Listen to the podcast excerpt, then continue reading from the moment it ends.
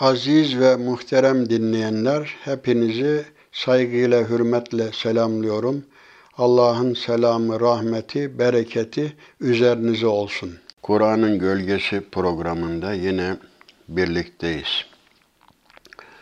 Bu programda Hz. Nuh'tan, tufan hadisesinden, bundan çıkarılacak derslerden bahsedeceğiz.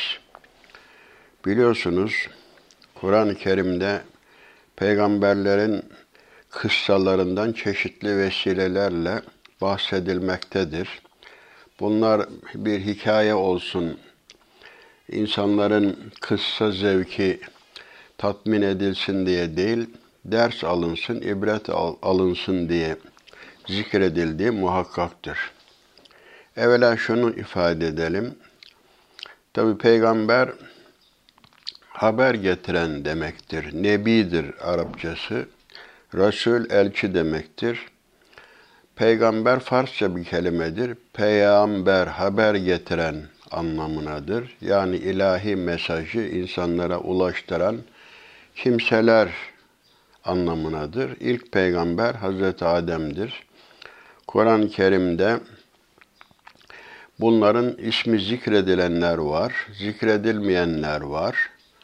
İşte bu Resullerin sayısına dair Ahmed İbni Hanbel'in müsnedinde bir 312 filan olduğu söyleniyor ama Resul olmayan, yani Nebi olarak bildirilen daha nice peygamberler oldu. Çünkü biz her topluluğa bir peygamber göndermişizdir. Ayet-i kerimede ve mâ künnâ muazzibîne hattâ neb'ase rasûlâ. Biz peygamber göndermedikçe, gerçekleri onlara anlatmadıkça hiçbir topluluğa azap etmeyiz buyuruyor. Kur'an'da ismi zikredilen peygamberler işte Adem, İdris, Nuh, Hud, Salih, Lut, İbrahim, İsmail, İshak, Yakup, Yusuf, Şuayb, Harun, Musa, Davud, Süleyman, Eyüp, Zülkifil, Yunus, İlyas, Elyesa, Zekeriya, Yahya, İsa, Hazreti Muhammed Aleyhisselatü Vesselam. Bu 25 isim sarahaten zikrediliyor. Ancak alimler Üzeyr, Lokman ve Zülkarneyn hakkında peygamber midir, değil midir diye ihtilaf etmişler.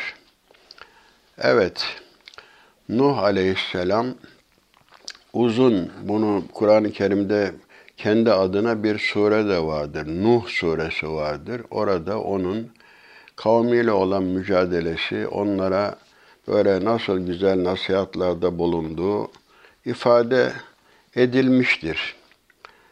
Evet, Nuh Aleyhisselam'la ilgili bu Hud suresinde uzun anlatılıyor bu tufan kıssası. Bu aynı şekilde Tevrat'ta da ifade ediliyor. İşte bu 25. ayetten itibaren devam ediyor bu Nuh Aleyhisselam'la ilgili hadise. Estağfirullah ve lekad arsalna Nuhan ila kavmihi inni lekum nezirun mübin en la ta'budu illallah inni akhafu aleykum azabe yevmin elim. فَقَالَ الْمَلَأُ الَّذِينَ كَفَرُوا مِنْ قَوْمِهِ مَا نَرَاكَ إِلَّا بَشَرًا مِثْلَنَا وَمَا نَرَاكَ اتَّبَعَكَ إِلَّا الَّذِينَ هُمْ أَرَاذِلُنَا بَادِيَ الرَّأْيِ وَمَا نَرَى لَكُمْ عَلَيْنَا مِنْ فَضْلٍ بَلْ نَظُنُّكُمْ كَاذِبِينَ. İşte mealen şöyle ifade ediliyor. Gerçek şu ki biz Nuh'u kavmine elçi olarak gönderdik. Ben sizin için açık bir uyarıcıyım. Allah'tan başkasına tapmayın. Çünkü ben başınıza gelecek can yakıcı bir günün azabından korkuyorum. Kavminin ileri gelen inkarcıları, biz seni sadece bizim gibi bir insan olarak görüyoruz. Sana sığ görüşlü ayak takımımızdan başkasının uyduğunu da görmüyoruz. Yani sana akılsız, cahil insanlar tabi oluyor. Sizin bize karşı bir üstünlüğünüzü de kabul etmiyoruz. Bilakis sizin yalancı olduğunuz kanaatini taşıyoruz dedi. Böyle karşılık verdiler bu davete karşı. Nuh Aleyhisselam, Adem'in oğlu Şit neslinden, bu Lamek, bu Tevrat'tan alınsa gerek bu bilgi, Lamek'in oğlu olup adı Kur'an-ı Kerim'de 43 yerde geçen, adı bir dediğim gibi bir sureye, 75. sureye isim olarak verilen büyük peygamberlerdendir. Ayrıca Yüce Allah tarafından kendilerinden sağlam söz alınan 5 büyük peygamberden biridir ve onlardan da ilkidir. 950 yıl yaşamış ve kavmini Allah'ın dinine çağırmıştı. Fakat bu mücadelenin sonunda, tabii bu kadar mücadele etmiş, bu Nuh suresinde de anlatılıyor.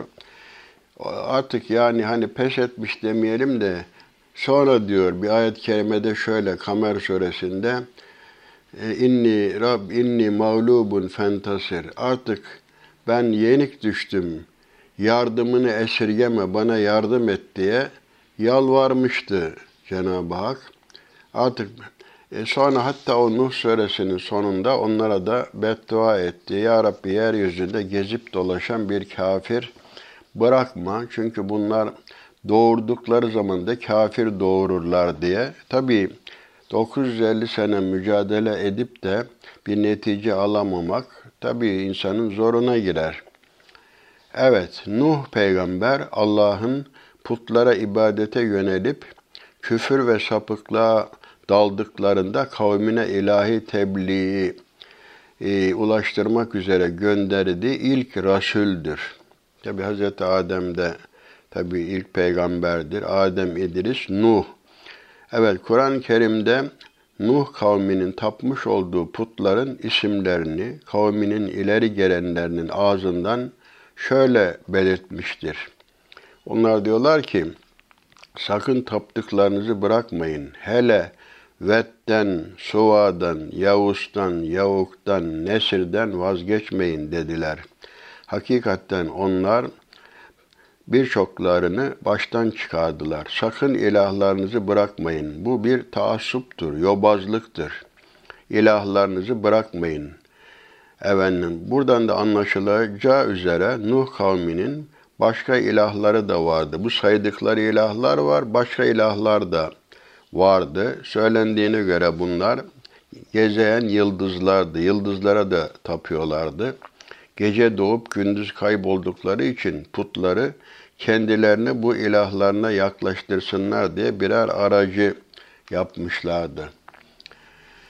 Nuh kendilerini Allah'a davet ederek kavmi arasında uzun müddet kaldı. Hak Teala bu konuda şöyle buyuruyor. Gerçekten biz Nuh'u kavmine peygamber olarak gönderdik de aralarında 1000 seneden 50 yıl eksik, yani 950 sene kaldı.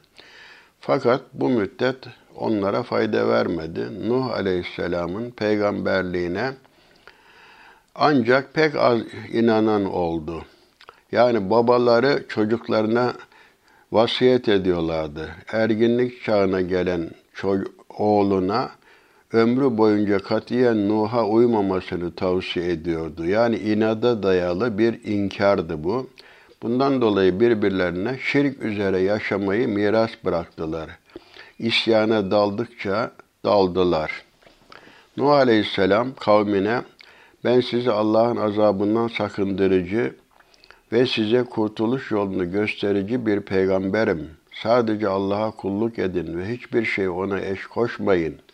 Çünkü ben şayet başkasına tapar, Allah'tan başkasını ona ortak koşarsanız kıyamet gününde size şiddetli bir azap ile azap etmesinden korkarım demişti. Bu azap dünyada da vaki oldu zaten tufan yoluyla.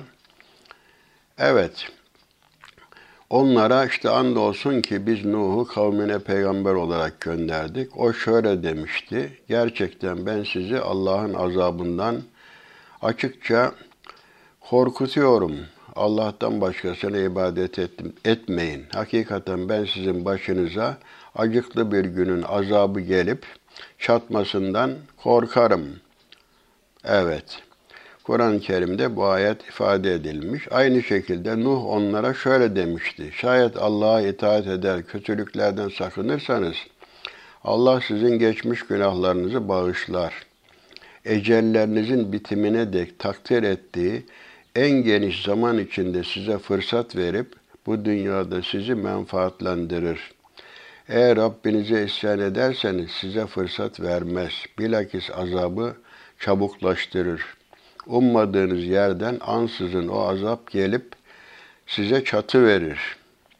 Nuh onlara bu babda şöyle dedi. Ey kavmim, muhakkak ki ben sizi başınıza gelecek azaptan açıkça korkutan bir peygamberim. Allah'a kulluk edin, ona saygılı olun, bana da itaat edin diye ne yapmıştı? Telkinde bulunmuştu. Ta ki Allah sizin günahlarınızdan bir kısmını bağışlasın, sizi azapsız olarak mukadder bir zamana kadar size ömrü versin şeklinde. Fakat kafirler kibirlendiler. Bütün bunlara rağmen Nuh'un nasihatine kulak asmadılar. Allah'ın azabından korkutmasına aldırış etmediler. Birkaç sebebi ileri sürerek onun peygamberliğini reddettiler. Yani bu neden reddettiler? Gerekçeleri de güya işte şuydu: Nuh kendileri gibi yiyip içen bir insandı. Kendileri gibi beşer olan birisi nasıl peygamber olabilir? Onlara göre peygamber insan değil, melek olmalıydı. Aynı şekilde Mekke müşrikleri de Peygamber Efendimiz için aynı şeyi düşünmüşlerdi. مَا لِهَادَ الرَّسُولُ يَأْكُلُ الطَّعَامَ وَيَمْشِي فِي الْاَسْوَاقِ. Bu ne biçim peygamber yahu? Yemek yiyor, sokaklarda dolaşıyor. Halbuki insanlara gönderilecek peygamberin insanlara örnek olması için insan cinsinden olması lazım.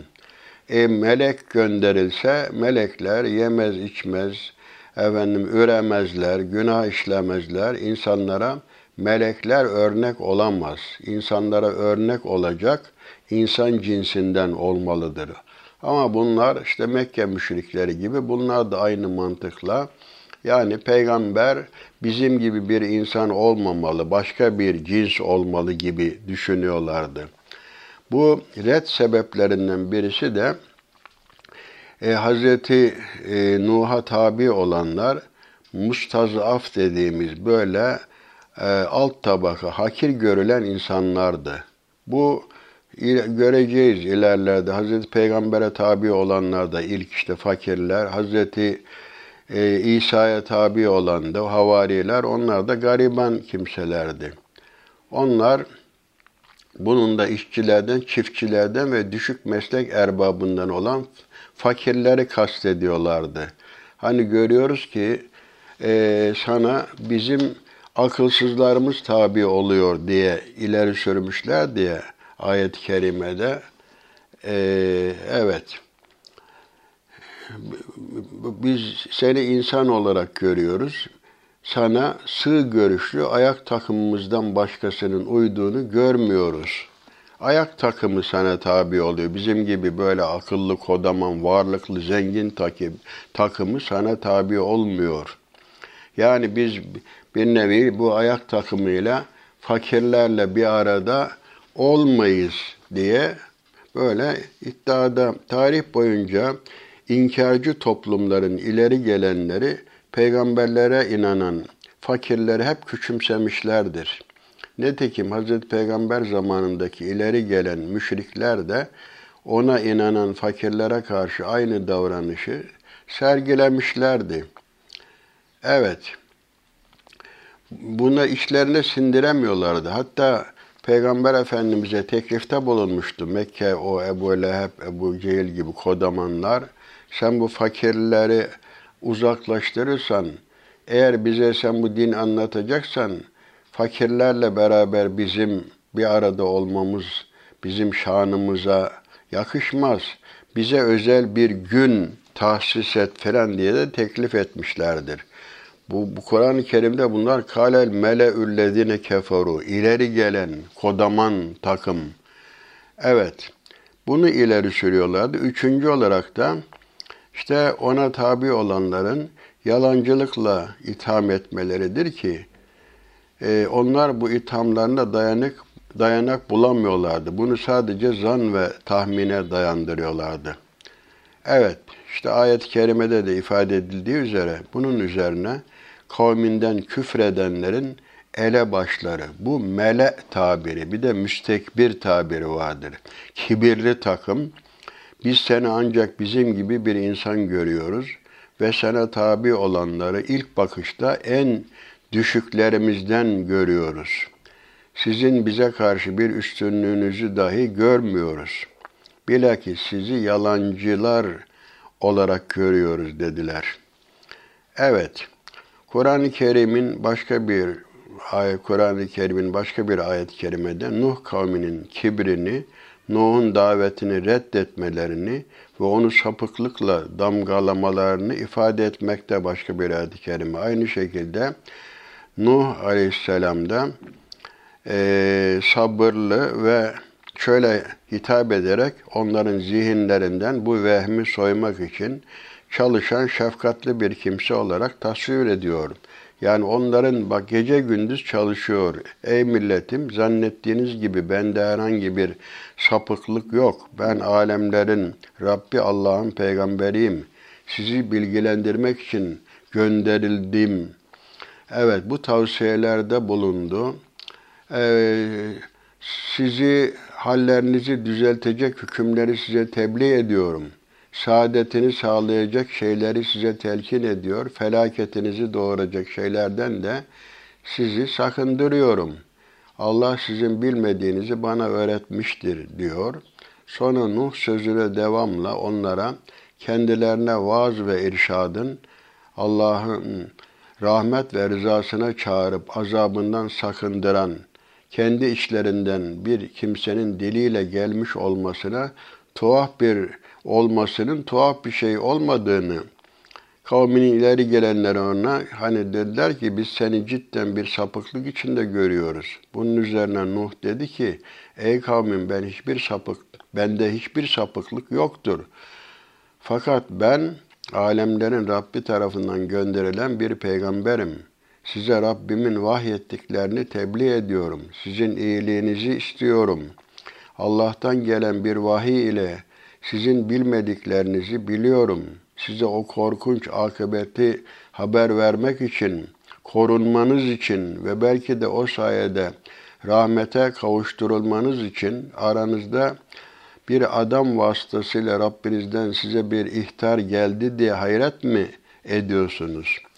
Yani Nuh aleyhisselam o Nuh suresinde de ifade edildiği gibi gece gündüz yüksek sesle, kısık sesle daima onları uyardı ama onlar ne yaptılar? Kulaklarını tıkadılar. Nuh'u görmemek için üzerlerini örttüler. Neticede azabı hak ettiler bu inat sebebiyle. Hatta Nuh aleyhisselam'ı tehdit de ettiler. Dediler ki ey Nuh, bizimle çok uğraştın, ileri gittin. Bizimle olan bu mücadelende ileri gittin. Eğer doğru söyleyenlerden isen bizi tehdit edip durduğun azabı haydi getir bakalım dediler. Yani inanmadılar. Hazreti Nuh da onlara dilerse onu size ancak Allah getirir. Siz onu aciz bırakabileceklerden değilsiniz. Eğer Allah sizi helak etmek dilemişse, ben sizin iyiliğinizi arzu etmiş olsam bile benim nasihatim size fayda vermez. O sizin Rabbinizdir ve nihayet ona döndürüleceksiniz. İşte dediğimiz gibi olmadı, inat ettiler. Sonra Cenab-ı Hak da şikayette bulundu. Bu Nuh suresinde ifade ediliyor. Diyor ki Rabbim, ben kavmimi gece gündüz imana davet ettim. Fakat benim davetim aksine sadece imandan kaçmalarını, uzaklaşmalarını arttırdı. Doğrusu ben senin kendilerini bağışlaman için onları her davet ettiğimde parmaklarını kulaklarına tıkadılar. Beni görmemek için elbiselerine büründüler. Ayak dirediler. Kibirlendikçe kibirlendiler. Sonra onları yüksek sesle çağırdım. Sonra onları hem açıktan açığa davet ettim hem de gizliden gizliye söyledim kendilerine. Dedim ki, gelin Rabbinizden mağfiret dileyin. Çünkü O çok bağışlayıcıdır. O sayede gök üstünüze bol yağmur yağdırır. Hem mallarınızı hem oğullarınızı çoğaltır. Size bağlar, bahçeler verir. Size ırmaklar akıtır dedi. Ama onlar daha bu surede davet devam ediyor. Size ne oluyor ki? Allah'ın sizi bir vakar ve şeref sahibi yapmasını dilemiyorsunuz. Halbuki O sizi türlü türlü merhalelerle yaratmıştır. Evet, bu nasihatler o Nuh suresinde uzun uzun anlatılıyor. Görmediniz mi? Allah yedi göğü birbirleriyle ahenkli şekilde nasıl yaratmış? Onlarda ayı bir nur yapmış, güneşi de bir kandil olarak asmış. Allah sizi yerden ot gibi bitirdi. Sonra sizi yine onun içine döndürecek, sizi yeni bir çıkarışla tekrar kabirden çıkaracaktır. Allah yeri sizin için bir döşek yapmıştır. Onun geniş yollarında gezip dolaşasınız diye. Yani ne dediyse inanmadılar ve Nuh'u tehdit ettiler.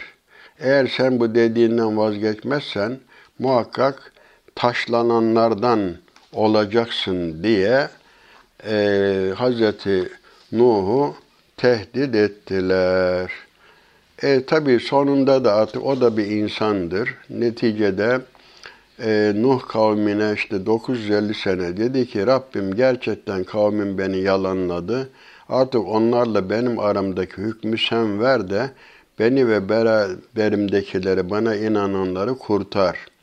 Rabbim kafirlerden hiçbirini yeryüzünde bırakma. Çünkü sen onları bırakırsan kullarını yoldan çıkarırlar. Kötüden, öz kafirden başka bir evlat doğurmazlar diye. Ondan sonra böyle 950 sene, bu kolay değil. Ondan sonra bu hadise tabii bu okuduğum ayet-i kerimelerde de daha uzun uzun devam ediyor. Bu 28. ayet-i kerimede Nuh onlara, kavmim bir de düşününüz ya benim Rabbim tarafından verilmiş apaçık bir delilim varsa ve O kendi katından bana rahmet vermiş de siz bunu anlayamamışsanız, siz anlamak ve İnanmak istemediğiniz halde ben sizi zorlayabilir miyim? Enülzimukumuha ve entüm leha kârihûn. Bak, burada bir din hürriyeti de söz konusudur. Yani siz istemediğiniz halde ben sizi zorla dindar yapacak değilim. Yani zaten Kur'an-ı Kerim'in başka yerlerinde de belli ma unzile eleyk, sana indirileni tebliğ et. Fezekir innema ente müzekkir. Peygamber Efendimiz'e sen onlara hatırlat, sen ancak bir hatırlatıcısın. Leste aleyhim bi musaytir. Sen onlar üzerine bir baskıcı, bir zorba değilsin. Tebliğ ve ma aler rasul illel bela. Peygambere ancak tebliğ etmek görevi vardır. Nuh Aleyhisselam da onlara öyle dedi. Yani siz inanmazsanız ben sizi zorla inandıracak, imana zorlayacak konumda değilim.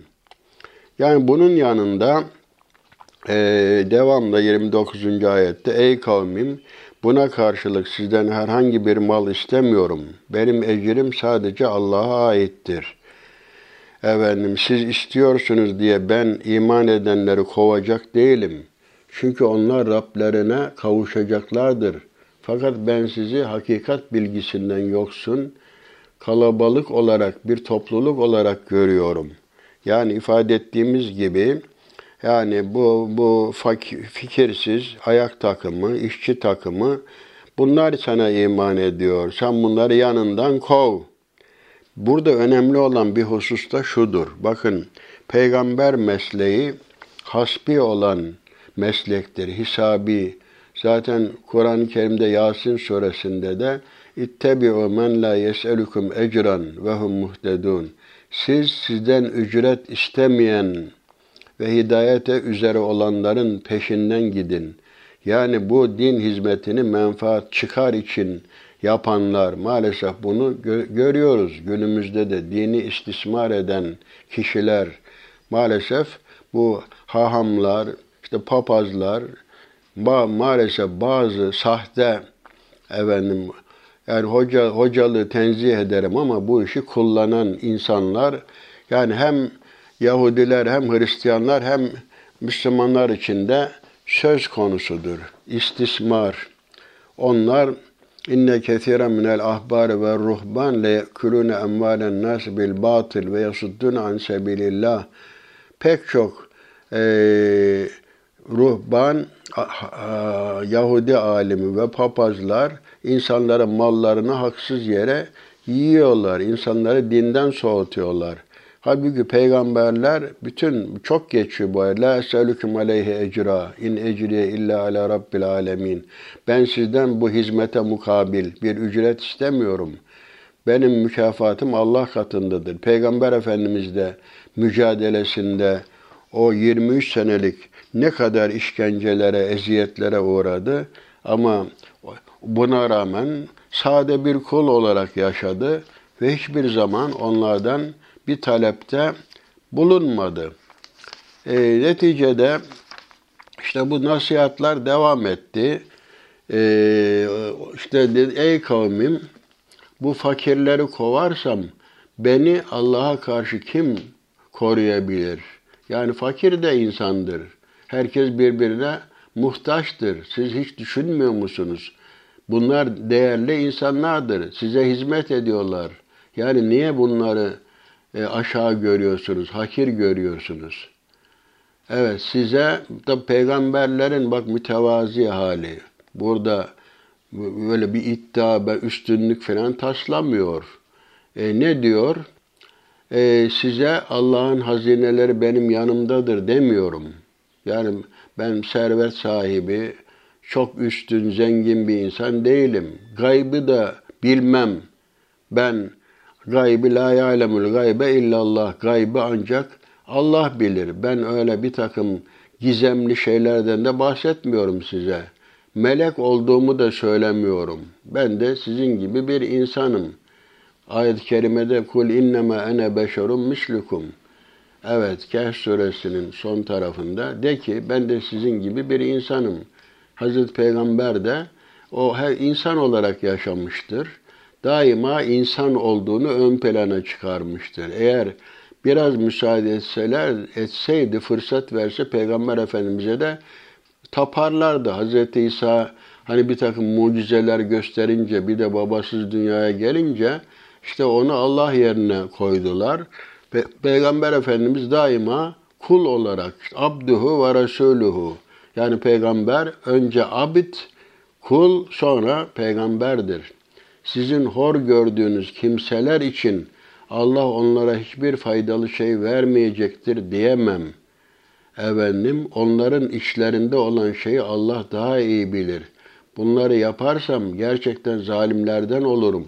Yani sizin bu hakir gördüğünüz bu şeyler var ya, insanlar, onlar Allah katında çok değerli kimseler olabilir. Dediler ki ey Nuh, gerçekten bizimle tartıştın ve bize karşı çok mücadele ettin. Eğer doğrulardan isen kendisiyle bizi tehdit ettiğin azabı başımıza getir. İşte alay babında Nuh dedi ki onu size ancak dilerse Allah getirir. Yani peygamberler kendi isteğiyle mucize falan da gösteremezler. Siz onu aciz bırakamazsınız. Tabii neticede ben size nasihat ediyorum ama eğer Allah sizi azgınlık içinde bırakmayı dilemişse, yani Allah azgınlık içinde bırakmayı niye dilesin? Onlar çünkü ısrar ediyorlar bunda. Ben size öğüt vermek istesem de öğüdüm size fayda vermez. Hani sevaun aleyna vaaz emlem tekminel vaizin, başka bir ayette sen bize nasihat etsen de etmesen de fark etmez dediler. İnnellezine keferu sevaun aleyhim enzertehum emlem tündürhum la yu'minun. Bakara suresinde de efendim, bu kafirler ki sen onlara uyarsan da uyarmasan da fayda vermez. Çünkü bunlar gözlerini hakikate kapatmış, kulaklarını kapatmış kimselerdir. O sizin Rabbinizdir, ona döndürüleceksiniz. Bakın, yoksa bunu kendisi mi uydurdu diyorlar. Yani Hazreti Nuh, eğer onu uydurduysam sorumluluğu bana aittir. Fakat benim sizin işlediğiniz günahtan sorumluluğum yoktur. Yani onlar da Peygamber Efendimiz'e de aynı şeyi diyorlardı. Sen bu bize başka bir Kur'an getir, bunu sen uydurdun filan diyorlardı. Bu mücadele uzun müddet böylece devam etti. Sonunda efendim yine bu kıssa uzun uzun anlatılıyor. Bu Kur'an'da en uzun anlatılan kıssa biliyorsunuz Hazreti Yusuf'un kıssasıdır. Bu Nuh Aleyhisselam'ın bu mücadelesi de uzun uzun anlatıldı. İbrahim Aleyhisselam'ın mücadelesi de uzun uzun anlatıldı. Nuh'a vahyolundu ki kavminden daha önce iman etmiş olanlardan başkası artık sana inanmayacak. Sakın onların yaptıklarına üzülme. Bizim gözetimimiz altında öğrettiğimiz şekilde bir gemi yap. Hak'tan sapanlar için buna başvuruda, bana başvuruda bulunma. Yani ısrar etme, artık bunlar boğulmayı hak ettiler şeklinde ayet-i kerimeler, onlar boğulacaklardır. Ve uhiye ila Nuhin ennehu len yu'mine min kavmike illa men kad amene fe la tebteis bima kanu yef'alun. Evet, Nuh'a vahyedildi ki daha evvel sana iman etmiş olanların dışında kimse sana inanmayacak. Artık yaptıklarından dolayı, boğulacaklarından dolayı da üzülme. Sen görevini yaptın. Vasnail fulke bi ayunna, bizim himayemiz, gözetimimizde, bizim vahyimizin ışığı altında bir gemi yap. Bu zalimler hakkında da artık bana müracaatta bulunma, yalvarma. Çünkü bunlar boğulmayı hak etmişlerdir. İşte bu Hazreti Nuh gemi yapmaya başladı. Ayette bu da ve yasnaul fulk, gemiyi yapıyordu. Ve küllemâ marra aleyhi mele'un min kavmihi, kavminden bu kodaman ileri gelen şımarık takım ona uğradığında gemi yaparken şahiru minhu, onunla alay ettiler. Dediler ki yani sen bu peygamberlik para etmedi, şimdi marangozluğa mı başladın falan dediler. Hatta bazıları dedi ki ya bu bir çölde bir kuyu bile yok, bir ırmak yok. Sen bu gemiyi nerede yüzdüreceksin? Bari kanat tak, sen bunu uçur falan diye dalga geçtiler. Hazreti Nuh da onlara kâle in tesharu minna fe inna nesharu minkum kema tesharun. Siz bizimle eğlendiğiniz gibi elbet bir gün gelir biz de sizinle eğleniriz. Fesefe ta'lemune men ye'tihi azabun yuhzihi.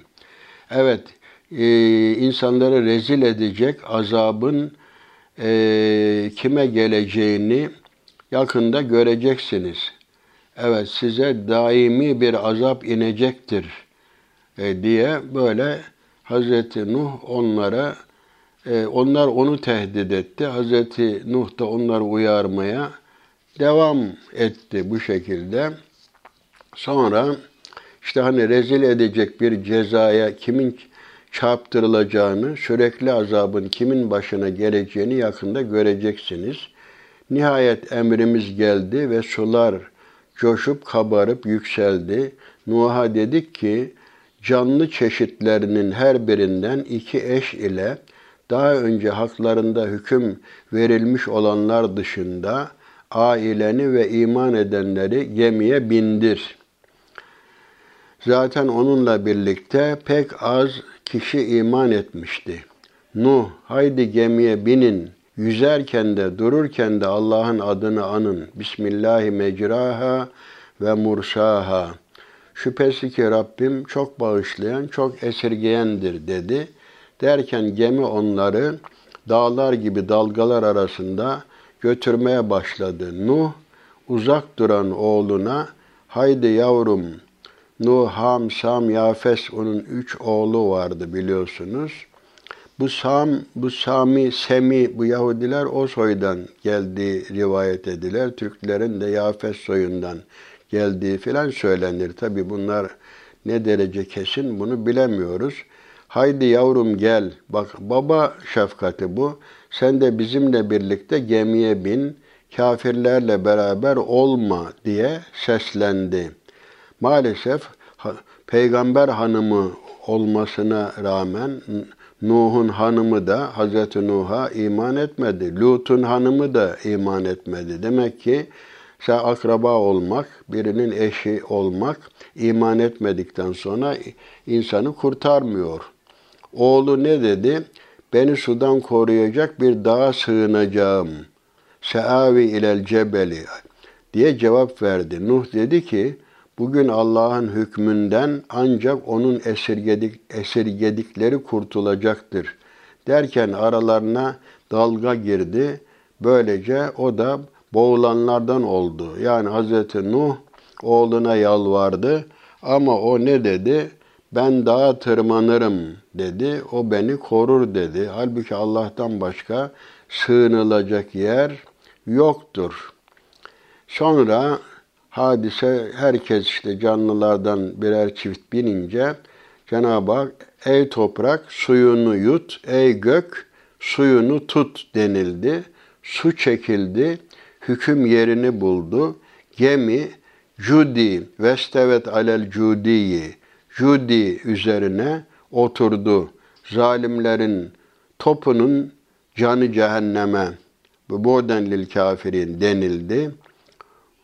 Sonra tabi babalık şefkatiyle Nuh Rabbine şöyle seslendi. Ey Rabbim şüphesiz oğlum da ailemdendir. Senin vaadin elbette haktır. Sen hakimlerin en adilisin dedi. Allah buyurdu ki ey Nuh o senin ailenden değildir. Çünkü o kötü bir iş yapmıştır. Sakın hakkında bilgi sahibi olmadığın bir şeyi benden isteme. Ben cahillerden olmayasın diye sana öğüt veriyorum dedi. Tabi akrabalık dediğimiz gibi asıl olan iman bağıdır. Sonra Nuh da bu talebinden dolayı nadim oldu. Nuh dedi ki ey Rabbim ben senden hakkında bilgi sahibi olmadığım bir şeyi istemekten yine sana sığınırım.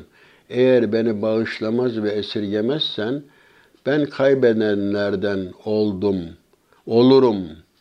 Efendim. Sonra denildi ki ey Nuh sana ve seninle beraber olan gruplar üzerine bizden selam ve bereketle gemiden in. İleride bir süre faydalandıracağımız sonra tarafımızdan can yakıcı bir azapla cezalandırılacak topluluklar da olacak. Hadi Hazreti Nuh putperestliğe karşı mücadele etti ama gemiden bindiler, kurtuldular. Cudi üzerine vestevet alel Cudi. Ama ondan sonra gelen nesiller arasında da maalesef ne oldu? Yine Allah'a inanmayan, putlara tapan insanlar oldu. Bu kıyamete kadar da bu böylece devam edecek. Burada Hazreti Nuh'un gemisi dalgalar arasında ne kadar zaman kaldı? Bu sorunun cevabını kesin olarak vermek mümkün değildir.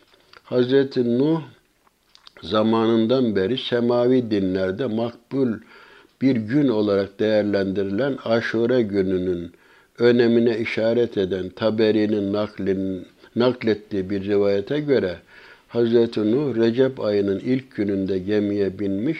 6 ay sonra Muharrem ayının 10'unda Aşure günü gemi Cudi denilen dağda karaya oturmuş. Böyle ifade ediliyor.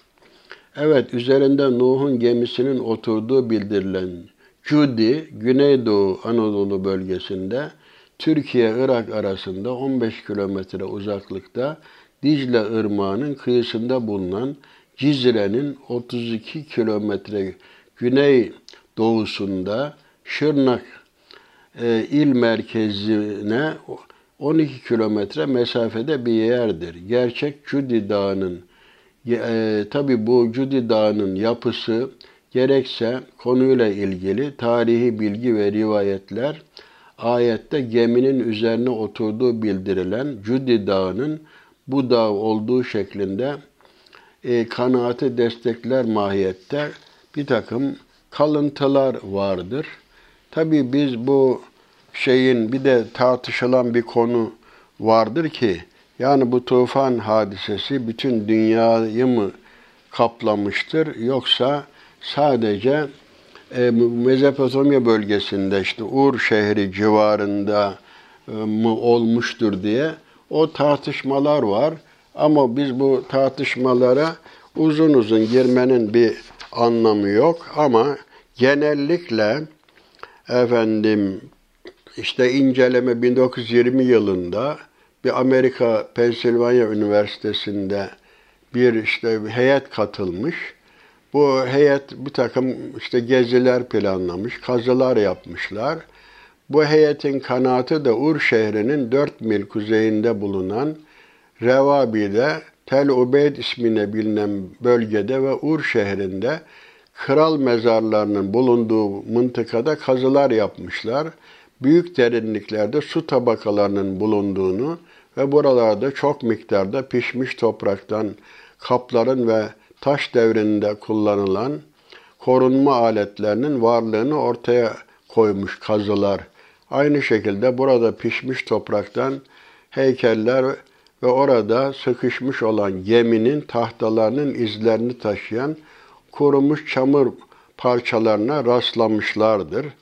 Yani genel olarak yani bu şeyin, tufanın bütün dünyayı mı kapladığı yoksa o bölgede mi vaki olduğu hususunda tartışmalar var.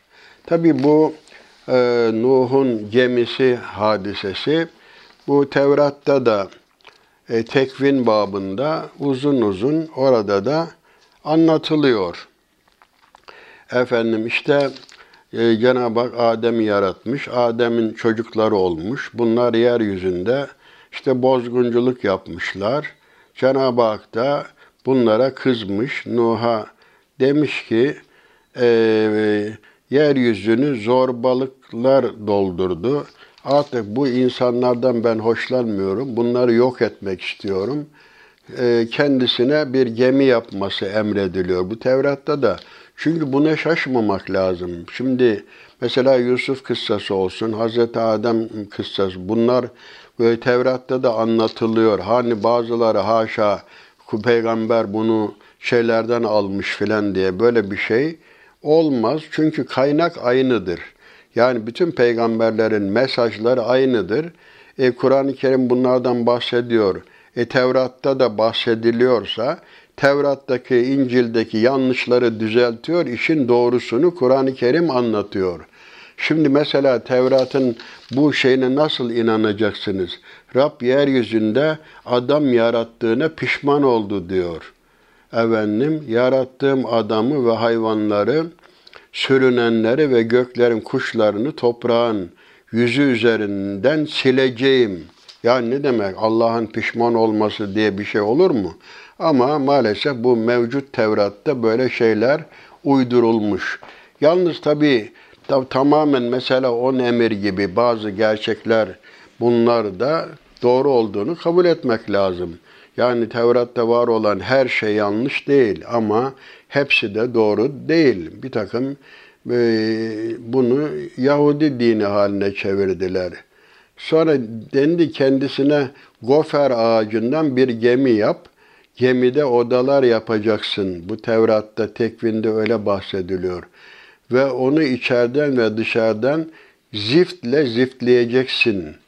Ve onu şöyle yapacaksın. Bakın burada detay da verilmiş. Hazreti Nuh'un gemisi bu kadar tabii canlı bindiğine göre ve onu şöyle yapacaksın. Geminin uzunluğu 300 arşın, genişliği 50 arşın, yüksekliği 30 arşın olacak. Gemiye ışıklık yapacaksın ve onu yukarı doğru bir arşına tamamlayacaksın. Evet, ve geminin kapısının yan tarafına koyacaksın bu ışıklığı. Alt ikinci ve üçüncü katlı olarak onu yapacaksın. Yani burada anlatıldığına göre, çünkü Peygamber Efendimiz la tusaddiku ehlel kitabı ve la tukezzibuhum. Siz ehli kitabı ne tamamen tasdik edin ne de tamamen yalanlayın. Doğru olan, Kur'an'la uyuşmuş olanları kabul edersiniz, uyuşmamış olanları reddedersiniz. Yani burada enteresandır. Bu Tevrat'ta bahsedilen bu gemiyle ilgili 300 arşın diyoruz. Yani bakın, bunu bir arşın normal işte 60 santim falan olursa 3 kere 6 18, demek ki uzunluğu 180 metre gibi anlaşılıyor. 50 arşın, bunu da 30 metre demek ki yüksek genişliği olacakmış. 30 metre genişlik, 180 metre uzunluk. Ondan sonra yüksekliği ne kadar olacakmış? 30 arşın. 3 kere 6, 18 diyelim.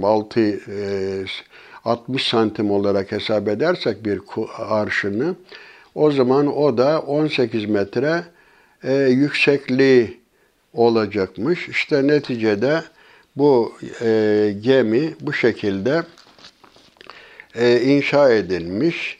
İkinci Adem derler Hazreti Nuh'a, biliyorsunuz. Onlar tabi neden ikinci Adem? Çünkü o zaman demek ki dünyanın Mezopotamya o bölgesinde insanlar yaşıyordu. Orada boğuldular. Ondan sonra gemiden kurtulanlar tekrar dünyaya yayıldılar. Evet, bu sohbetimizi özetleyecek olursak, Kur'an-ı Kerim'de bu Hud suresinde diğer peygamberlerden de bahsedildiği gibi Hz. Nuh'tan bahsediliyor. İşte ayet-i kerimelerde gerçek şu ki biz Nuh'u kavmine elçi olarak gönderdik. Ben sizin için apaçık bir uyarıcıyım. Allah'tan başkasına tapmayın. Çünkü ben başınıza gelecek can yakıcı bir günün azabından korkuyorum dedi. Kavminin ileri gelen işte mele dediğimiz o müstekbir, kodaman, komprador, hani burjuva diyorlar ya komünist tabiriyle, biz seni sadece bizim gibi bir insan olarak görüyoruz. Yani olağanüstü şeyler bekliyorlar. Yani insandan peygamber olur mu diye itiraz etmişler. Ayrıca sana sığ görüşlü ayak takımımızdan başkasının uyduğunu da görmüyoruz. Yani sana tabi olanlar gariban takımı, bizim gibi böyle yüksek mertebe sahipleri senin peşine düşmüyorlar. İşte Mekke'de de böyle oldu. Sizin bize karşı bir üstünlüğünüzü de kabul etmiyoruz. Bilakis sizin sahtekar olduğunuzuna inanıyoruz dediler, itiraz ettiler. Hz. Nuh da onlara böyle güzelce yalvardı. Düşünün, bak benim Rabbim tarafından verilmiş apaçık bir delilim varsa, mucizem varsa, o kendi katından bana rahmet vermiş de siz bunu anlayamamışsanız, niye efendim ısrar ediyorsunuz? Biraz da kendinizin beni anlayamadığınızı da düşünün bakalım. Kendi yanlışınızı da düşünün. Niye ben hep suçluyorsunuz diye ona itiraz etmiş. Yalvarmış onlara. Bak ben size buna karşı bir ücret falan, para pul da istemiyorum.